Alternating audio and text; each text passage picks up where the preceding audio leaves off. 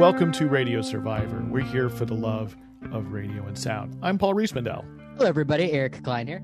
And I'm Jennifer Waits. And we're really pleased and honored to be uh, coming to you live on WXOX FM in Louisville. This home station, the hosting station for the Virtual Grassroots Radio Conference 2020. And uh, for those who haven't heard of the Grassroots Radio Conference, uh, this is a annual confab that brings together people who work in community radio, college radio, all sorts of grassroots radio every single year. And and the wonderful thing about it is that the grassroots radio conference is is this truly grassroots effort in that there's no central organizing committee. People come together and just try to tackle the issues uh, that face all sorts of stations that are doing their best to to exist with real community access and service and and and really express the best uh, aspects of, of mutual aid, which which in particular seem very, very, very poignant this year in in 2020. Yeah, I mean, I would add that for me, the grassroots radio conference is so much more about people. It's people over institutions. It yes. really is an individual effort. Yeah, it's so wonderful. So we're really honored to be able to uh, have a live broadcast during this virtual session. And we're specifically uh, delighted to have our guest with us today. Uh, first, I want to welcome uh, Miranda Sellinger, who is the talk content and grant coordinator at X Ray FM in Portland, Oregon. Uh, thank you so much for joining us, Miranda. Thank you for having me. I'm glad to be here and, and from WXOX, a voice who should be uh, very familiar to folks in Louisville. We're delighted to have here uh, Tia Marie, who is, uh, amongst the main things she's done, she was behind the broadcast for Breonna, which was a nationwide simulcast to celebrate the memory of Breonna Taylor. Thank you so much for joining us, Tia. It's my pleasure. Thank you for having me. So, the Grassroots Radio Conference this year has a number of themes that are very relevant in 2020, uh, themes related to the pandemic, the protests, and also the election. So, for our discussion today, we wanted to focus on how community radio stations are responding to protests in their community. And it's been an incredible seven months or so of, of radio stations kind of grappling with what's happening in their towns, what's happening in the United States. And so we thought having some representatives from radio stations in Portland and Louisville would be a really interesting lens in order to look at how community radio is responding to protests. So that's how I wanted to start and and maybe start with you, Tia, and and find out how has Art FM, WXOX, how how have you as a station responded to protests in your community? With full on purpose. We are about that life at Art FM. We recognize wholeheartedly that we are a station for the people and by the people. And so we know it's our responsibility to be out there and get the truth and present that accordingly. So we've been all up in the mix. We've been out at um, an area known as Breonna Taylor Square, or Injustice Square, uh, where a lot of protesters have been gathering um, for quite a while now. I think they're in the hundreds on the days that they've been out there, and it's been a very active. Um, time here in Louisville. So we've got plenty of experience being out there. Uh, we have plenty of audio files from the sounds of the protest and we just been all up in the mix. And and we know that it's our responsibility because well for me you know when everything was at its peak i um i tuned in to different channels right to figure out what was going on in the streets. And so i had um my tv playing the mainstream television channels and I had my phone with uh, with the Facebook live streamers and then you know I got my radio listening to Art FM right I got all these different perspectives of what's going on and something that was pretty clear was that the narratives were different when it was mainstream versus community radio and the people who were on the ground, the live streamers from Facebook. So that's an issue, right? Something that we were more than aware of. So that's why we made it our responsibility to be involved in the mix. And and Miranda Sellinger, um, talk a little bit about it. X Ray um, Portland protests have been happening there pretty much on a daily basis for the past mm-hmm. seven months or so. So, as a community radio station, what what do you feel your responsibility has been during this time in Portland? Yeah, protests have been happening in Portland since the day George Floyd was killed, with the, the small exception of the week where there was so much wildfire smoke that people weren't allowed to go outside. I think protests died down for a couple of days in that during that week, but they're they're still happening.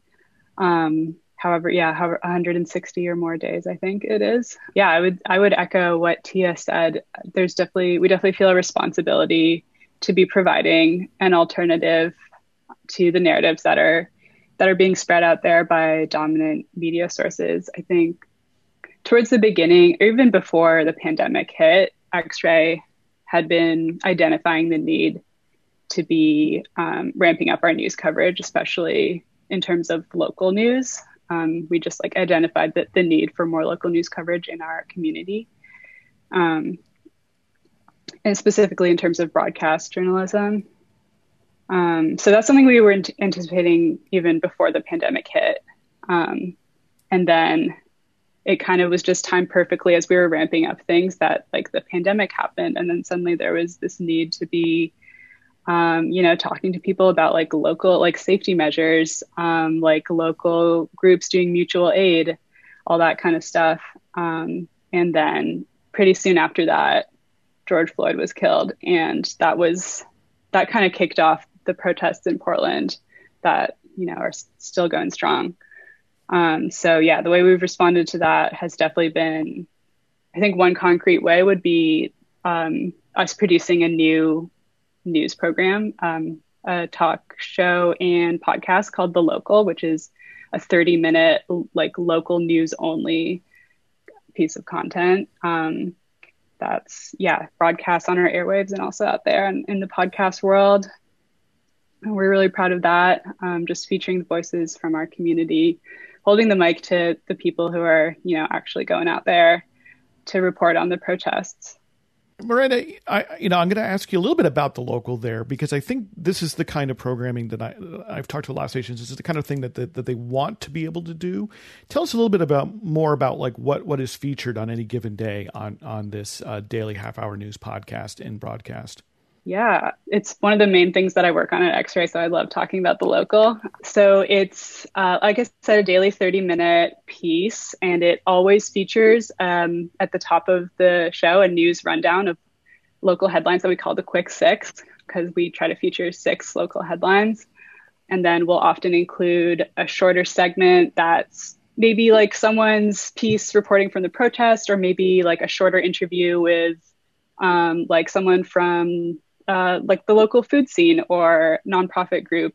And then we'll round out that 30 minutes with a slightly longer interview that's usually taken from our broadcast news services. So we have a morning show called X Ray in the Morning, broadcast every Monday through Friday from 7 to 9 a.m.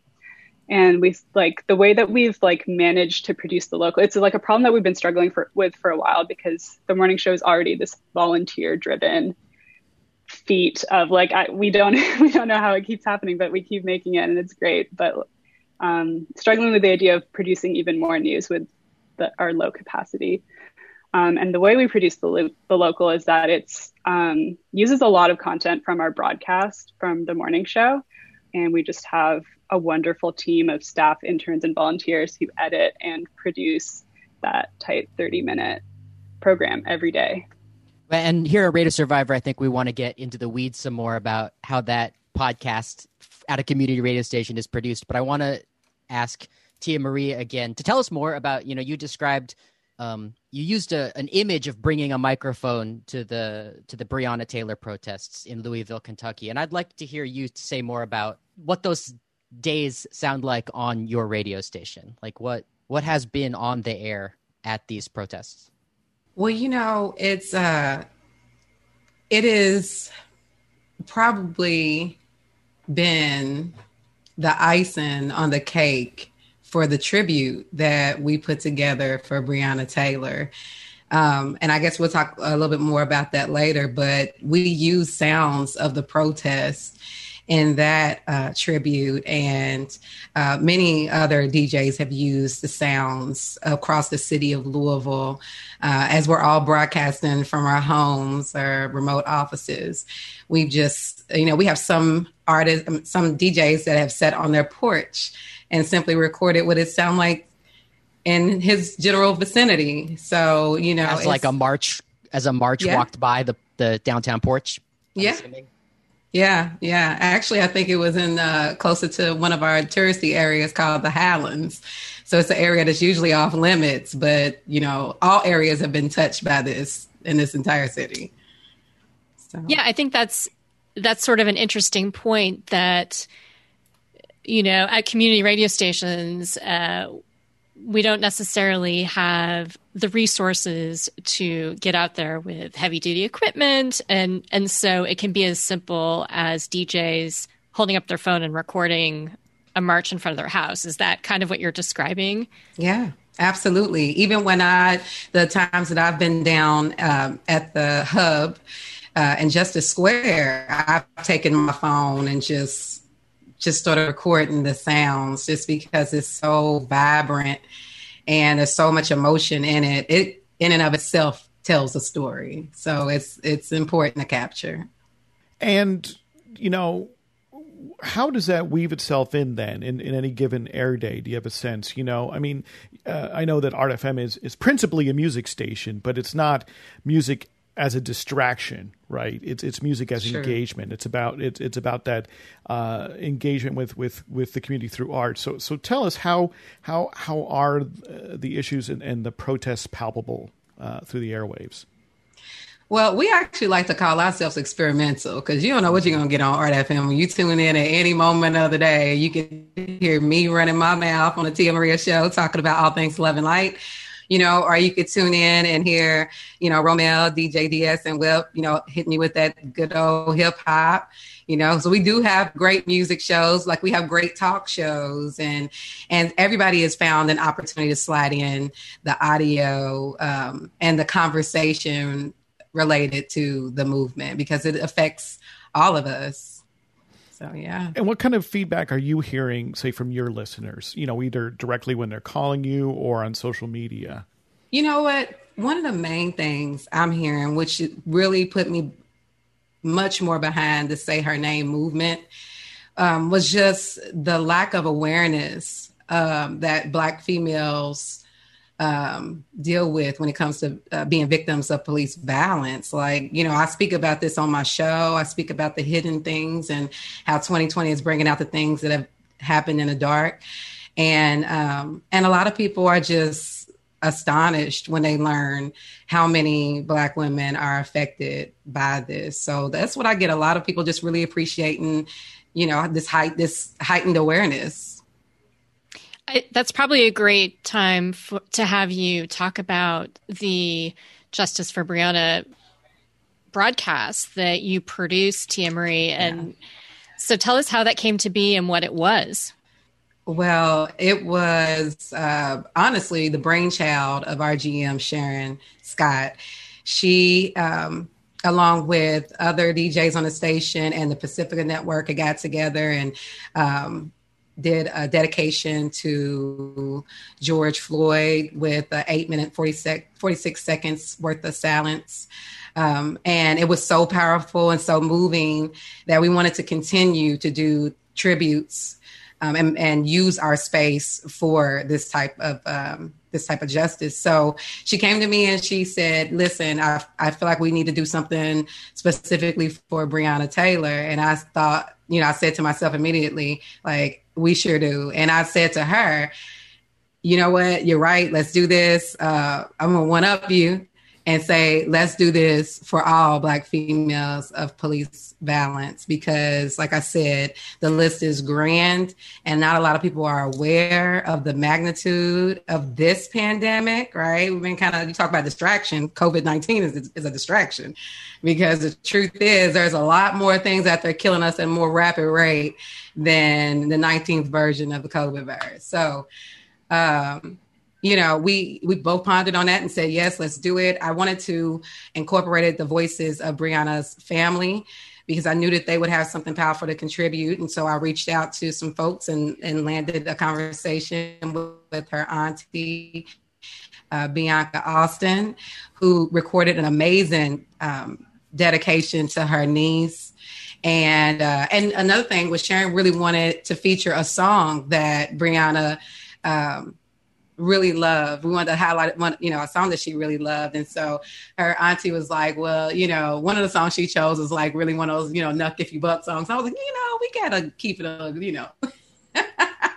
keep it look cool and calm and collected. And she was like, well, she was a huge fan of Mary J. Blige and everything was one of her favorite songs. So we brought the song Everything together with the amazing message from Bianca Austin, her auntie. And then I decided to record the voices of the, uh, the female victims that I could come across.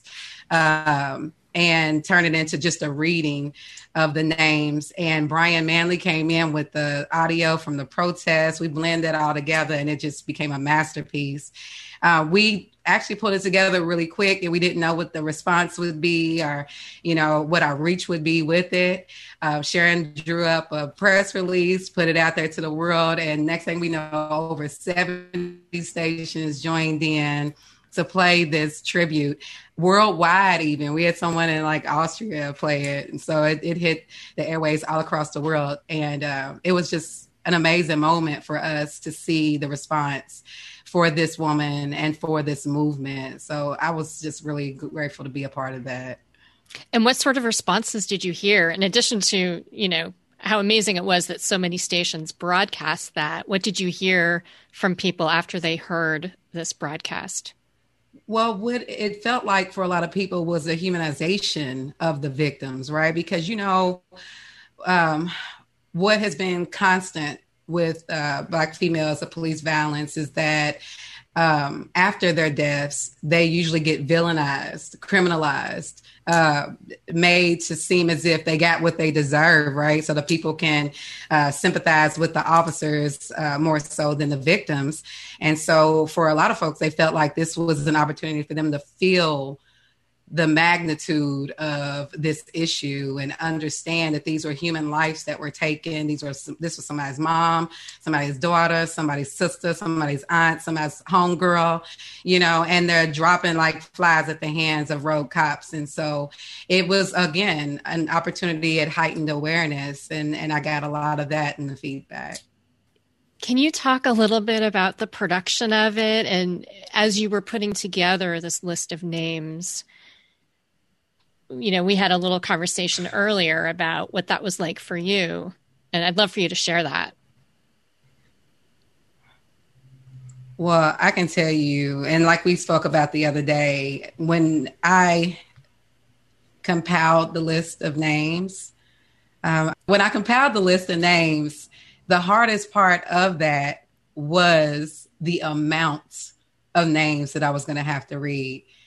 I had to do research uh, before I chose these names to be read because uh, we really wanted to put the focus on uh, Black women who were victims of police violence. And so I had to go through the list. The Say Her Name campaign involves list of uh, women who have been uh, taken from us for other reasons and um, just other circumstances. So I had to do research on every single one of these women and really learn their backstory. And it was painful to learn how some of these women died. I mean, extremely painful. If you go through and look up some of the ladies' names that I wrote, uh, I said in that Sandra Bland, Armetta Foster, Michelle Cassell. If you go back and you listen to their stories, it was just it's it's eye opening, and the fact that there was never any justice served, you know. So I had to pray about it, and I asked that as I read these names that the listener would feel what I felt, having to understand what really happened to these women. And and so that mixed with the sounds of the protest, which Brian Manley brought, and he had this clever way of between the reading of the names and the silence, uh, um, allowing for the track to actually scream the name of Breonna Taylor and and scream the phrase say her name and the silence between me reading the name. So it was just put together so perfectly. And then there was a song that master p did in tribute to breonna taylor. And we i just took just a small clip of him saying the phrase say her name and added it to the end. And it just it was it was it was tough for all of us to do but we just felt so good. And it, it was so necessary because it, it just a- added to the magnitude of it. Yeah it just listening to you tell your story, Tia Marie, it reminds me that um, one of the reasons community media exists is to give to give voice to our grief when the other uh, media outlets uh, have have a competing narrative, basically that want to erase the grief that we feel uh, for all of, for everything, including um, police violence against Black women. So, yeah. thank you for telling that story. My pleasure. You are listening to Radio Survivor, and some folks are watching Radio Survivor here live at the virtual grassroots radio conference for 2020 and live on WXOX Art FM in Louisville, Kentucky, and also live on uh, dozens of community radio stations around North America and Ireland. So thank you all for tuning in. And we're talking about how community radio stations deal with uh, real unrest and police violence happening in their own communities. And, and, how do you portray that on air? And also, how do you just deal with the crisis as a, a community institution? And you've just heard from uh, Tia Marie, who is at uh, WXOX uh, Art FM, and also joining us is uh, Miranda Sellinger, who who coordinates talk programming at X Ray FM here, where I am in Portland, Oregon, which has seen more than 160 days of continuous street protests following the murder of George Floyd.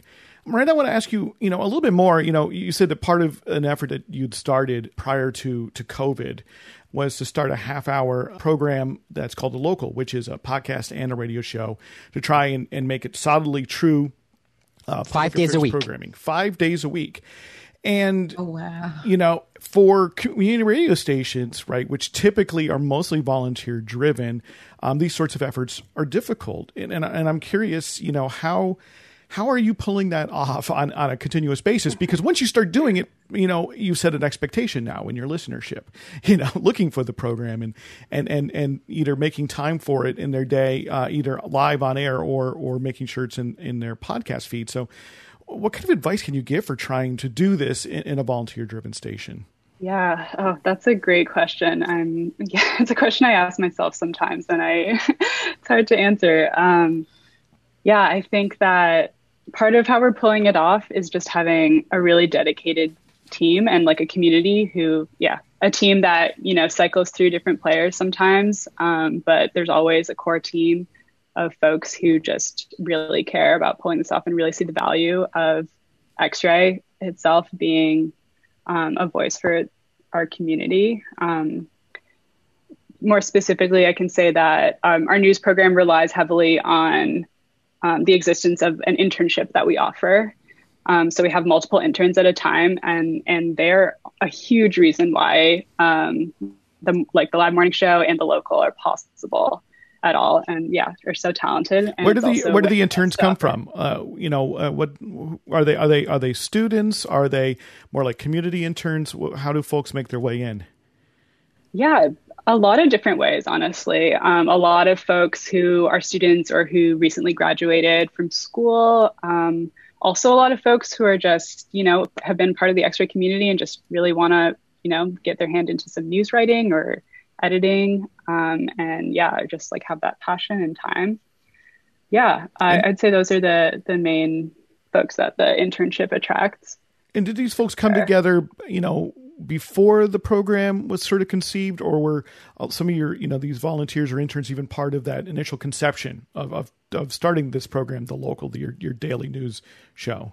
Yeah i'd say a few of them were were part of its inception. Um, i think our the morning show, um, X-ray in the morning, the live broadcast has been a, happening for years now, and um, so there's always been folks who are working on that show who have been talking about producing something like the local for a while, and then yeah, a few of them really um, were part of the effort shared by me and others to to really lift it off the ground and make it happen.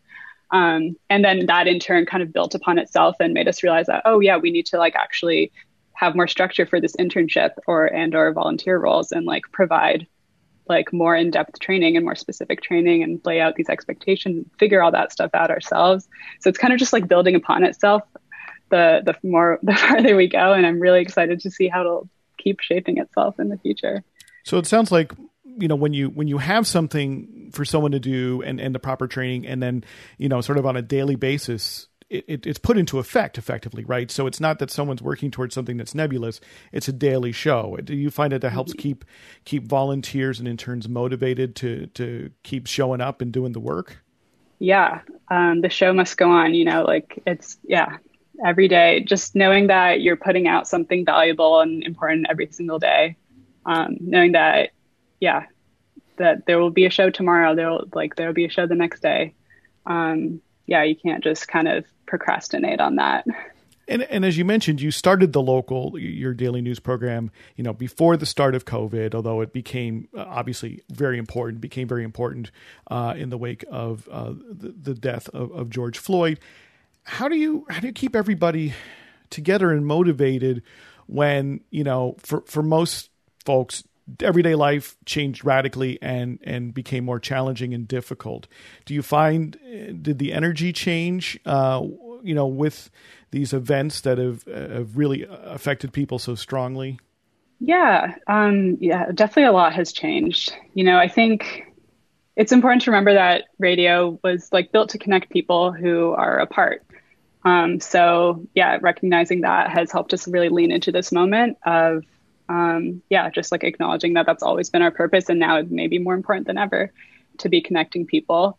Um, and we actually ended up producing more content the hmm. first two months of COVID than than ever before. Obviously, it obviously was in- incredibly stressful a few months and had a lot of hardships, but it was also amazing in these other ways where we were able to produce this content. Um, and yeah, other ways that we that we've yeah things that we've needed to adapt in order to keep folks connected are definitely helping people grow their skills for recording or doing a live stream from home. Absolutely. Um, like lo- loaning out equipment, helping people um, either pre record their show or, yeah, like set up a way for them to stream from the studio, having a very limited number of people who ever go into the studio physically. So similar to the kind of challenges that I think college and community stations all over are facing, um, but really focusing then on that on that kind of training aspect. It sounds like, and making mm-hmm. sure folks have the tools and the skills at hand. Um, Tia Marie, you you do a program. Uh, is it a weekly program, right on on uh, Art FM? I do. I'm on every Tuesday from 4 to 6 p.m. And uh, my first show is called the Tia Maria show, and it's uh, more of a talk show. Even though I do play some music, it's more of a talk show and uh, all about spreading love and light. And I, I like to talk about uh, energy and astrology and things like that. Um, and then my second show is Soul Glow Radio. It starts at five, and it's all about highlighting neo soul artists and raising the vibration. So, yep. And you're are you doing this from home now, or are you in the studio at this point? Yeah, I'm I'm working from home with it too. I got my I had to go well, that's the voice of Tia Marie from WXOX, also known as Art FM, a radio station in Louisville, Kentucky. And Tia's internet uh, disconnected them from our live panel at the Grassroots Radio Conference, recorded on Friday, October 9th. We'll be right back. We will reconnect with Tia, but we're also here at Radio Survivor joined by Miranda Sellinger, who is a talk, content, and grant coordinator at X Ray FM in Portland, Oregon. My name is Eric Klein. My co host is Jennifer Waits and Paul Riismandel. But I'll take this an opportunity, you know, Miranda, I'd love to ask you a little bit about. I know that you have lots of community partnerships at, at X Ray FM throughout the community and the larger uh, metropolitan area of, of Portland, Oregon. And in particular, I understand that, that you've got an, a um, partnership with another low power FM station here in Portland, a relatively new one called The Numbers. Um, tell us a little bit about what that station is and what your partnership is like. Yeah, absolutely. Um, the Numbers is an amazing radio station. Love listening to the Numbers. Um, it's self described as Portland's um, only radio station for Black Portland by Black Portland. Um, and it's an important strategic partner to X Ray. That's how I describe our relationship. It's definitely the X Ray community really put in a lot of effort to get the numbers launched off the ground. And um, it's amazing to see how it's grown. Even just in the past year, it's, yeah, been doing amazing things, amazing growth. Um, and then during this time, um, I mean, the relationship between X Ray and the numbers has always been like incredibly valuable and, and treasured all around. Um, and during this time, it's been really helpful to be sharing content between the two stations. Um, just noticed that like as as X-ray has sort of like been lifting up the numbers, maybe in the past year or so. Um, now that it's really generating a lot of content, we're finding folks who are working at the numbers, sharing content with X-ray, um, like interviewed. Like, yeah, I would say that the community partnerships that you're mentioning are kind of what give us credibility. That that's like what makes our content good. It's not like we have a fleet of reporters who we can pay to go out and like, yeah, do reporting, make content, like, yeah, find interviews, you know. So it's really building trust in our community and building a name for ourselves so the community knows that what we stand for. Um, that's helped us stay connected in that way and like build build credibility and, and feature the voices that we want to feature and the numbers um, is one of those partnerships and also has a, its own unique relationship with the community being like by and for Black Portland specifically. And so it's incredibly valuable that we that we are able to share content between the two stations. And for folks who uh, don't live in Portland, what is the significance of the name, the numbers?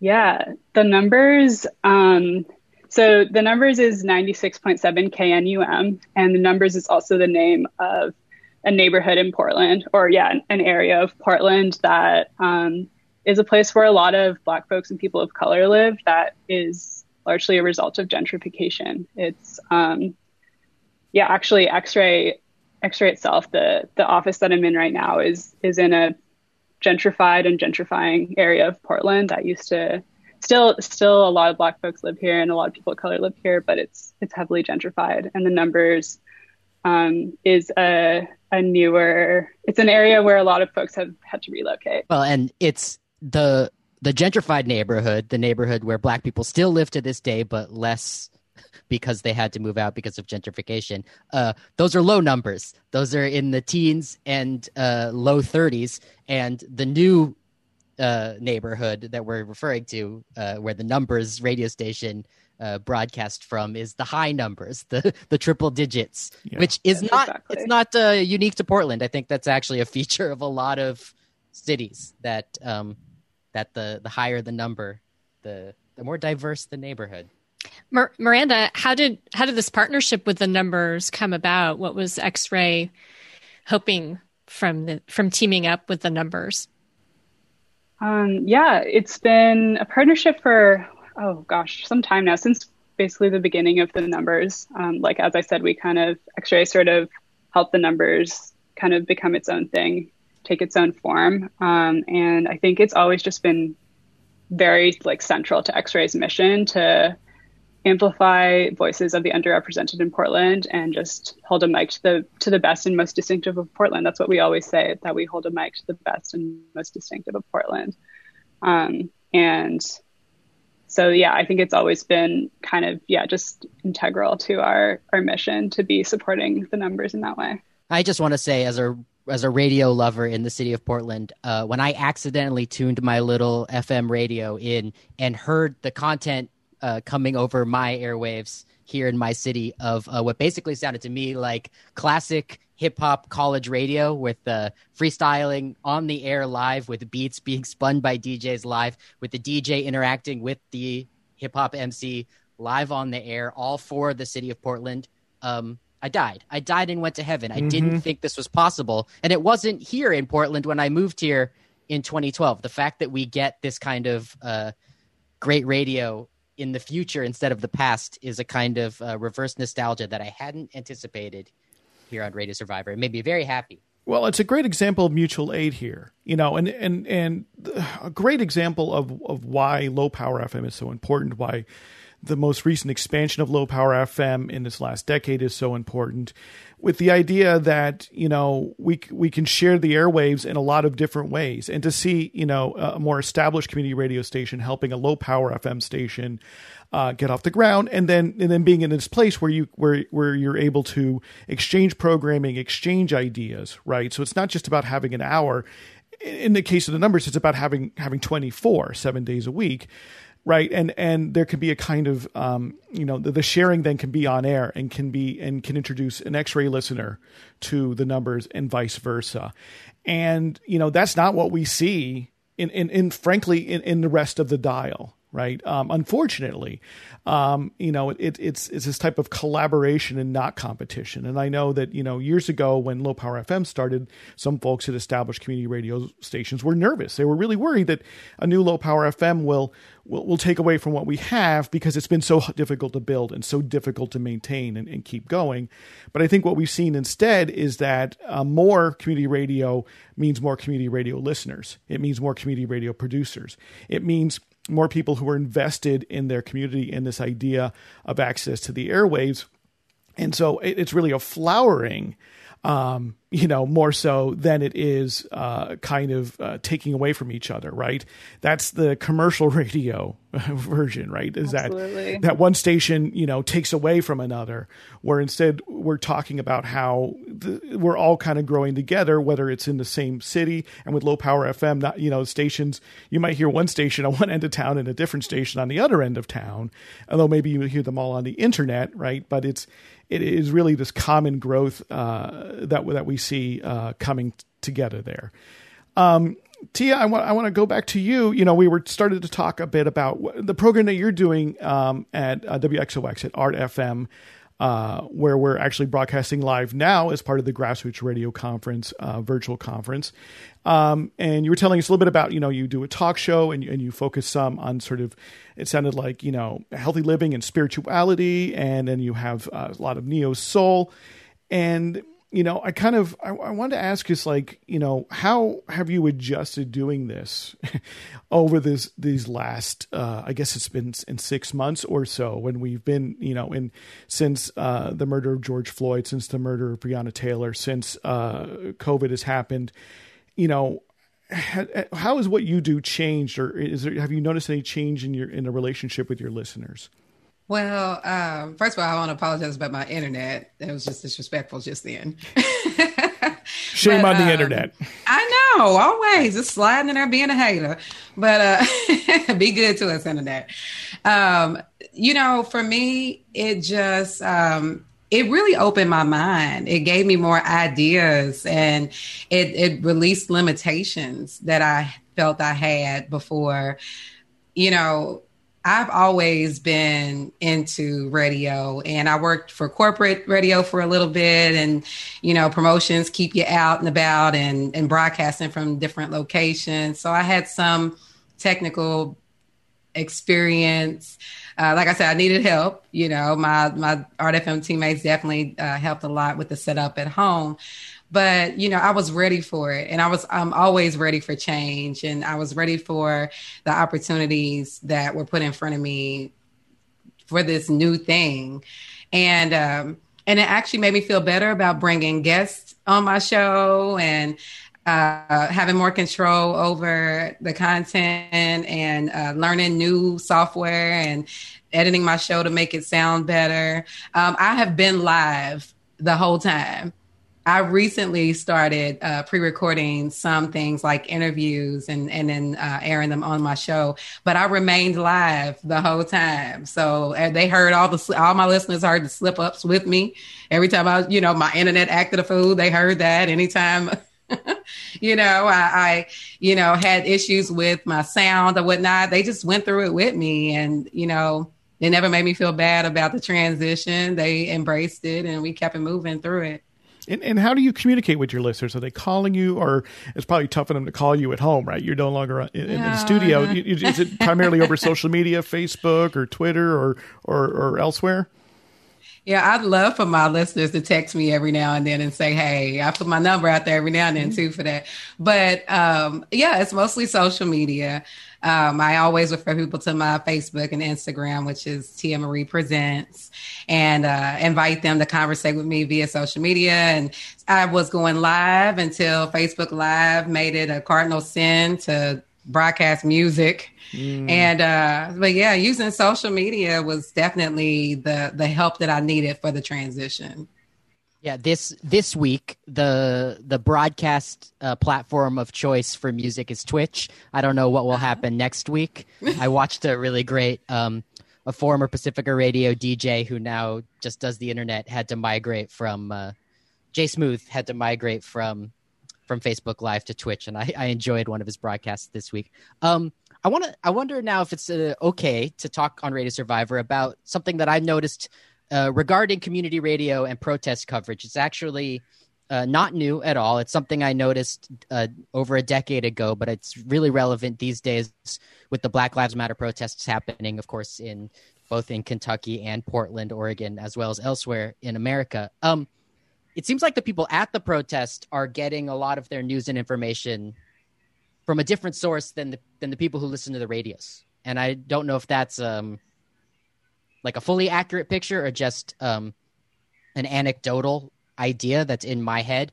But I I seem to um I did ask a a reporter on Twitter that I follow in Portland like how many people at the protests are using Twitter to get their information as opposed to community radio and it was pretty um it's about three quarters of his followers, which is a bad, uh, not science to ask a reporter on Twitter um, if his audience is on Twitter or not.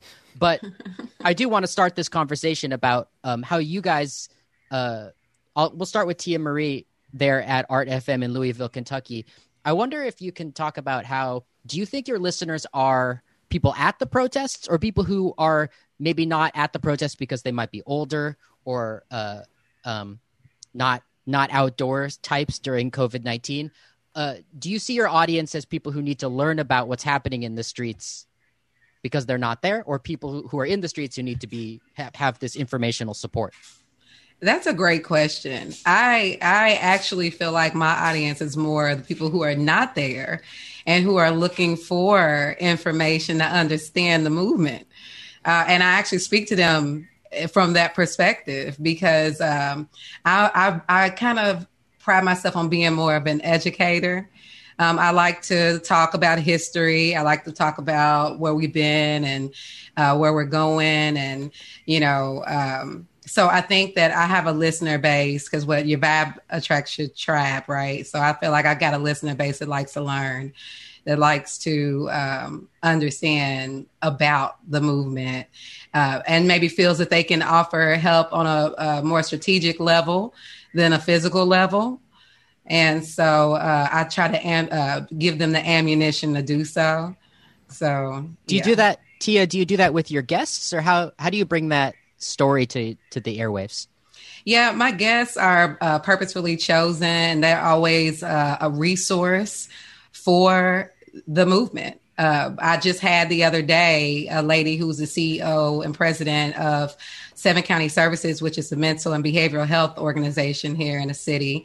And she spoke highly about the uh, telehealth services that are available, the trauma services that are available. Um, you know, the services that are available for addiction and recovery, because I try to be a resource to all people who tune in to my show. So yeah, my guests are specifically chosen and they always have something to add to the conversation, something to make you think. You know, when you when you spoke about um, you know the fact that people on the ground may not be uh, seeking out community radio for as their source here in louisville that would make sense and the, the primary reason would be because um, this base here has been conditioned to turn to mainstream media for their news source. Um, I worked for the urban radio station here and was actually told that it was scientifically proven that the listeners in Louisville didn't want to hear from local DJs, that they would instantly change the channel if a local voice came on, right? That's the narrative that they've been moving in, maneuvering in this city for a long time. So you can imagine with that kind of program and what it did for the listeners. So we're still kind of breaking into the psyche of the the listeners here in Louisville and and and helping them understand that we're here and that we intend to deliver uh, different content than the mainstream media. We're we're still on that journey actually. Yeah, uh, I, I, think that there are a lot of people who maybe don't understand community radio and um, and if their perception of radio comes entirely from commercial radio, you know, what you're saying, Tia Marie, makes total sense that why would you turn to to radio if your perception of it is completely different than yeah. what is being offered, say, by the stations at the grassroots radio conference right now where we're broadcasting from. Right. It's it's amazing what you said about your local urban station saying that, you know, they've scientifically proven that people don't want to hear the voices from their community. I do Science. listen to research for a living in podcasting, and I can design a study that that will tell me what I want to hear. It won't, yeah. right, and and it can look pretty legit to outside eyes. You know, you can create a self reifying system. Uh, mm-hmm. You you you can recruit the same pool of people to keep answering your questions, uh, but maybe you're not asking the right question and and I we had a book in college called How to Lie with Statistics. Right. Yeah, yeah. Oh yeah. um, Miranda Sellinger, you're at X-Ray FM in Portland, Oregon. I wonder if I can bring that question over to you. Uh, how how do you think X? What do you think X-Ray's audience is as far as these uh, ongoing 170 straight days of street protests? Um, I, I imagine that X-Ray's audience are not uh, those you know largely those people who are outside every night. Am yeah, I, I, imagine I imagine our audience is not largely the protesters themselves either. Um, but I, yeah, what Tia said about still trying to break into that to that um, that type of trust with listeners is something that rings true for me as well. I think that um, there's a lot of trust lost between listeners and major media sources when it comes to the protests and when it comes to other current events these days. Um, but I think especially when it comes to like the racial justice movement happening right now at large, um, most people I know do not read the news, do not read the newspaper to try to find out what happened in the protest. They go on Twitter and they know which journalists to follow, um, like whoever's live tweeting or whoever's offering analysis. Um, and that's how you know what, what happened at the protest last night. Because when you read about it in the paper, it sounds completely different from the experience of the people who were actually there. Right. To be quite There's... honest, they like they use the word rioting in in ways right. that that I yeah don't agree with. Um, they use a lot of passive language when it comes to talking about what cops are doing, um, and that's something that yeah I don't think that people in Portland necessarily look to X-ray or other community stations as um, as you know like the place to learn what happened what's happening at the protest, but that's definitely something um, that we're trying to offer folks. Like, if people are losing trust in power holding institutions, including major media or corporate media, then yeah, we want to offer an alternative to folks by by holding the, the mic up to to multiple voices, to activists, journalists, leaders, local politicians, like any yeah any leaders in our community, and just kind of letting them letting them go off. And I, I just want to mention that I know I know a lot of these uh, reporters on Twitter who are following the protests on a nightly basis. Uh, some of them are independent journalists. Some of them work for the one of the indie weeklies. Uh, some of them work for the local NPR affiliate radio station. Are doing a great job reporting from the ground uh, without that passive voice, without that officer involved uh, nonsense. But it's a mm-hmm. mixed bag. Yeah, and, and I kind of want to follow with that uh, with with you on that, Miranda, because and on the one hand, you know, as someone who follows these same journalists on Twitter here in Portland, you know, you get a visceral sense of what's going on in many cases, and you and you know, and which is important to really understand the the the wantonness uh, of the police violence that is happening on the streets every single night. That it's good not to lose touch with. What it's more difficult sometimes is to is to get that higher level overview, right? To see this in sort of systemic turn terms, right? And the repeat of how many days or or whatever. And I wonder how how do you answer that challenge in x-ray right so if you're if you're not quite on the streets in the same way every night which which would i can imagine how difficult that would be to sustain and also do a local half hour news show that tries to also cover all the very other important stories going on but so how do you lend th- that kind of uh, a little bit more perspective to help people kind of not become, I think, numb and inured to it and still see that the importance of it. Does that make sense? Yeah, I think so. I think offering a bit of that analysis, a bit of that big picture is something that um, we can do uh, a little more uh, like on our end, on the X-ray end, or else talking to like our our major partners, like people at the Portland Portland Mercury, for example, or other independent journalists to offer that kind of analysis, and then um, for in terms of like reporting on what's actually going on on like a, day-to-day basis it's um, just hearing it from from the horse's mouth which is to say many a multitude of different voices from our community with different opinions and different experiences that hopefully come together to reveal truth. So you are talking to folks who are on the ground then uh, during the protests? Yeah. Absolutely. Um, occasionally. Or mm-hmm. yeah often it'll be uh, folks who are on the ground sending us their audio. Mm-hmm absolutely. And sort of related to that, we've talked about how how Twitter is being utilized by all of these journalists and people on the ground. So I'd be curious to know if if both of your stations do anything with that Twitter conversation, or if you join in on the Twitter conversation. Yeah, do you try do to you, jump in there? Yeah, do you jump in? Do you share those posts? Um, you know, is your audience on Twitter as well as listening to you on the airwaves and on the internet? Good question. Um, I would say that uh, X-Ray doesn't necessarily use Twitter in that same way. Like we'll we'll share news for sure, and yeah, um, big updates in that way. But um, it's an interesting question. We've been talking about how best to to leverage that tool, and I'd be curious to hear um, what Tia has to say. Oh, I listen. I was listening for your response because I have to be honest. I am not a Twitter person. I'm on Twitter and uh, and I know Art FM is on Twitter, and yes, uh, Art FM does a good job with uh, retweeting uh, posts that they like and believe in. Um, but I personally, I, I actually don't use Twitter. I I use Facebook more so for that conversation. To um, I feel like more of my listen, listener base is attracted to Facebook, so I'm more focused over there in that platform, that arena. Yeah, and he, he, we here at Radio Survivor had a number of conversations about um, the dangers of radio stations, community radio stations, depending on these for-profit corporate platforms to reach their audience. It's just that we live in a world where uh, a huge chunk of the audience is there already, and it's nice to say hello to them from our neck of the woods for free. Yeah, for for now, for a price, for now, for an exchange. Right. You know, I, I wonder, Tia, can you can you talk a little bit about you know your experience as a DJ, as a programmer right now during during this period, not being able to be in the radio station, uh, you know, whereas often is not just a place where you broadcast, but it's you know it's a place where people commune together, right, and get to know each other.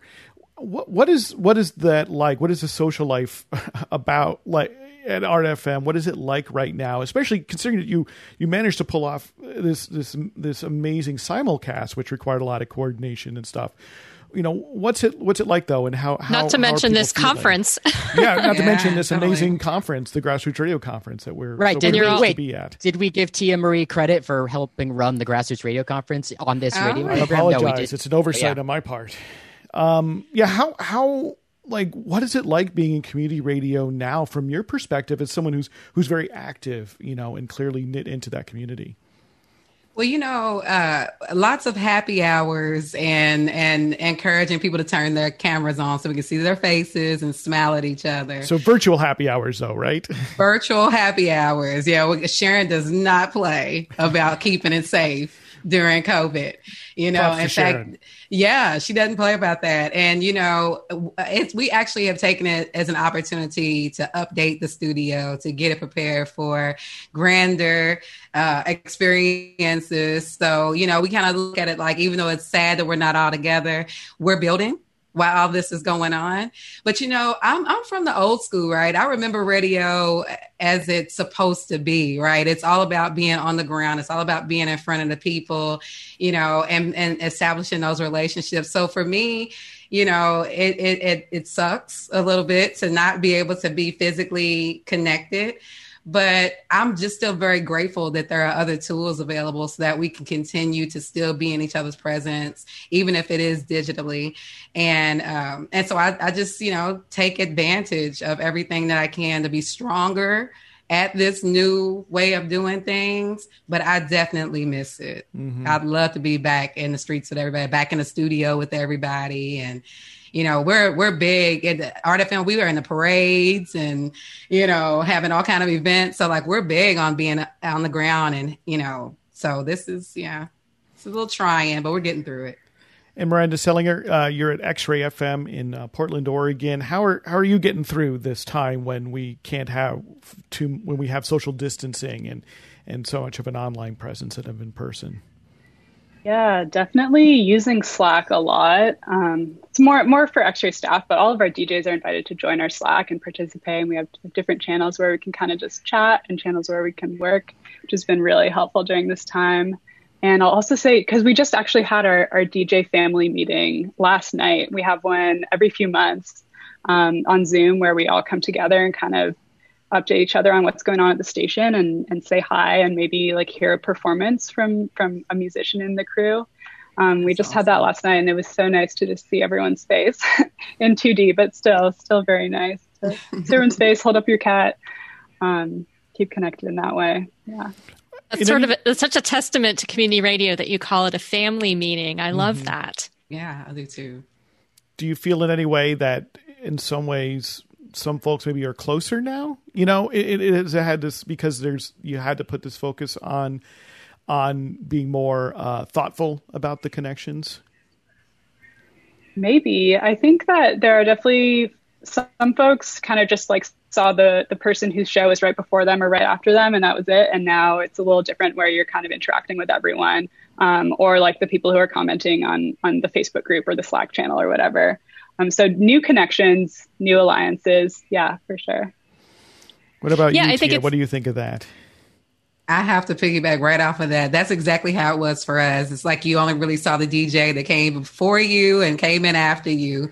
And and then of course we have monthly events, so we would get together and see each other. But yeah, no, this this being online, I, I, think it has forced us to, you know, get to know each other on a more personal level and, and get much more connected. I mean, we're looking in each other's houses now. We're seeing the cats, we're seeing the babies, and we've had a baby boom at Art FM. My goodness.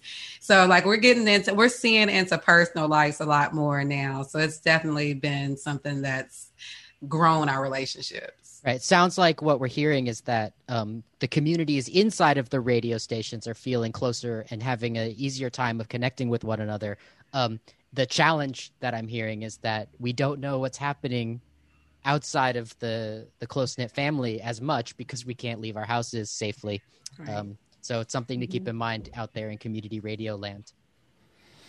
Well, wonderful. Um, I think at this point uh, we're hitting our uh, hour moment, which means we can open things up to some questions and answers. And and we're lucky uh, we have Derek here who can help us uh, facilitate.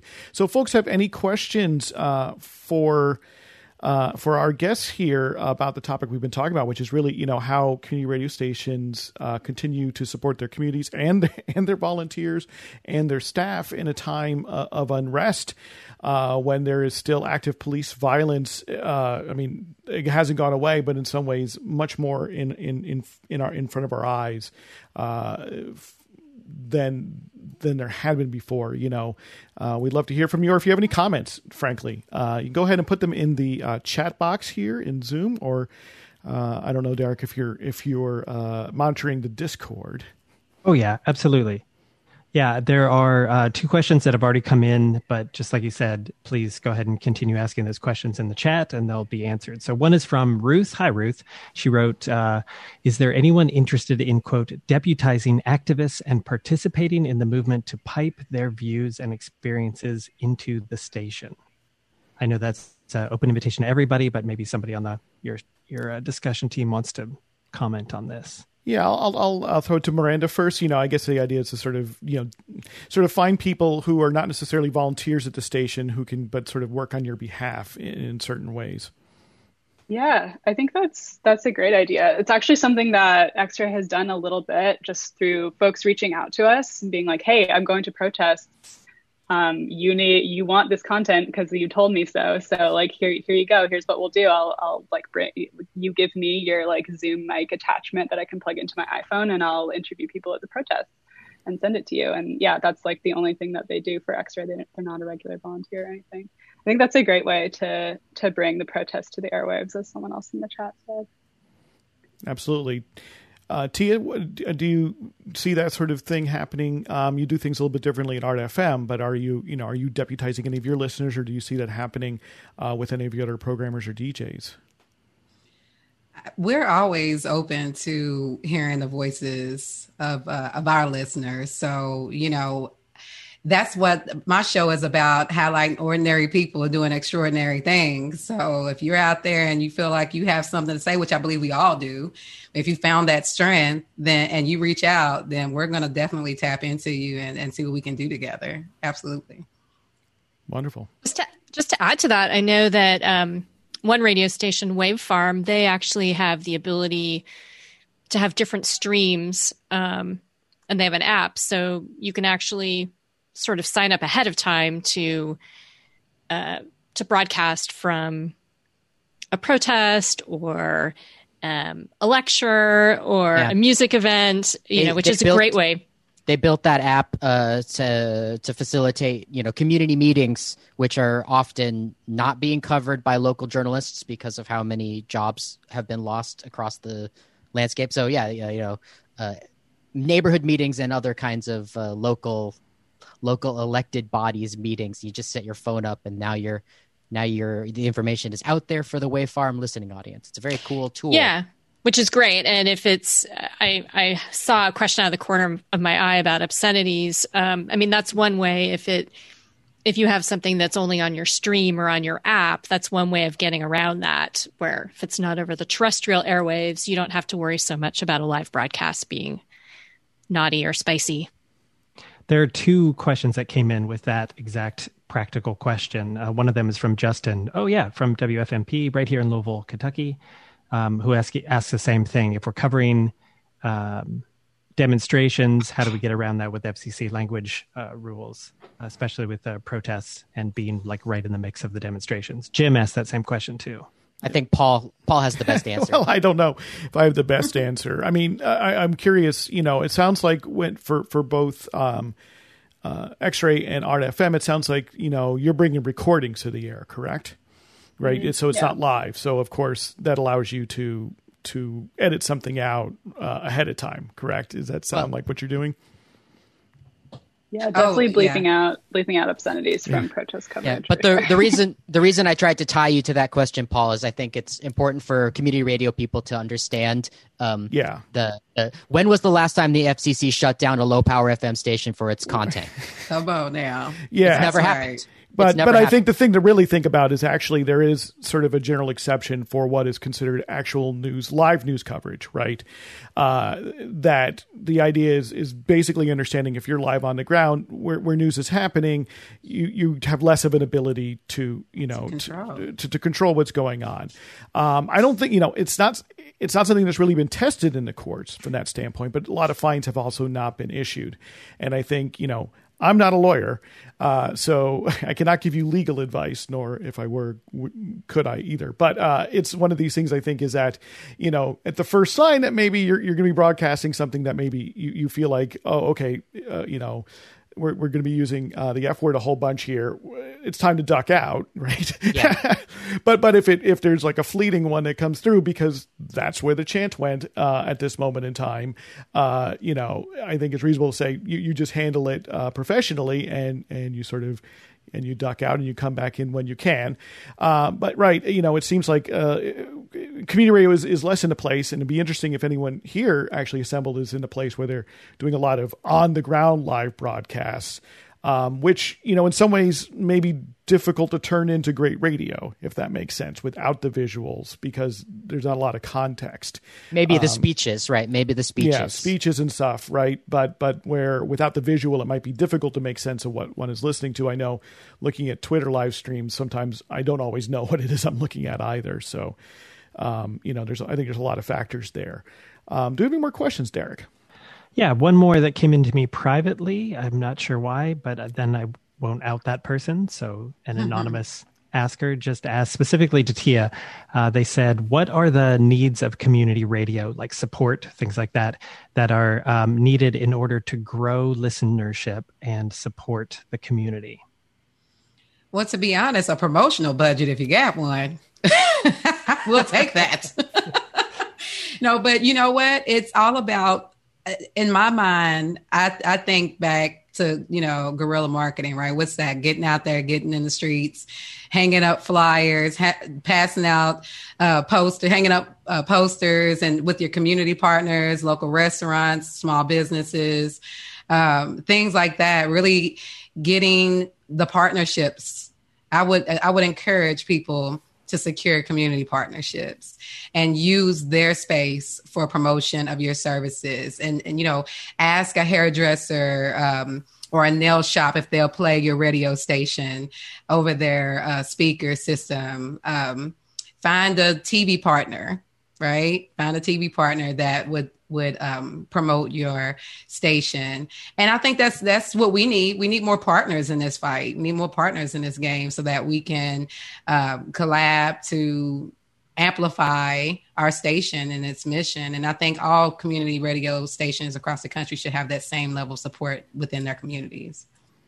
Anything to add to that, Miranda? I would echo all of that for mm-hmm. sure. I mean, just because we have the internet and social media doesn't mean that a lot of the tried and true methods of getting the word out have stopped working. Uh, right. I noticed around my neighborhood here in Portland, in Southeast Portland, um, these flyers went up for an internet radio station I hadn't heard of that's trying to focus on local audiences, right? But I noticed it, and like a day later, I didn't say anything about it. My wife comes home and says, "Hey, do you know anything about this station?" I said, "No." Did you see the flyers? He's like, "Yes," and I said, "You know, it's kind of there are, there are fewer flyers up right now because there, unfortunately there's there's fewer. You know, usually they would be for like concerts and live shows and things like that, right? But yeah. even old school stuff." Like flyers and things can get someone's attention and bring something in right in front of their face that maybe they they hadn't seen before. And I and I and I think community partnerships, as you've both sort of emphasized, have continue to be uh, the really needs to be like the lifeblood of community radio, and that yeah. you know instead of uh, you know carpet bombing you with uh, with advertisements everywhere, right? With with billboards and everything else, which cost a lot of money but don't have a lot of soul it is really about bringing people in one by one right? We're, we're not every additional listener right is a growth of that community. And so instead of thinking about it in terms of the thousands and millions that we've been trained to with commercial media is to return to those roots of like every new person who you make a connection to is a new listener, a new part of the community, possibly a new programmer, a new a new contributor, right? Somebody who is going to to start thinking more about how uh, they can be more part of the community and their community radio station because they're one and the same. I think.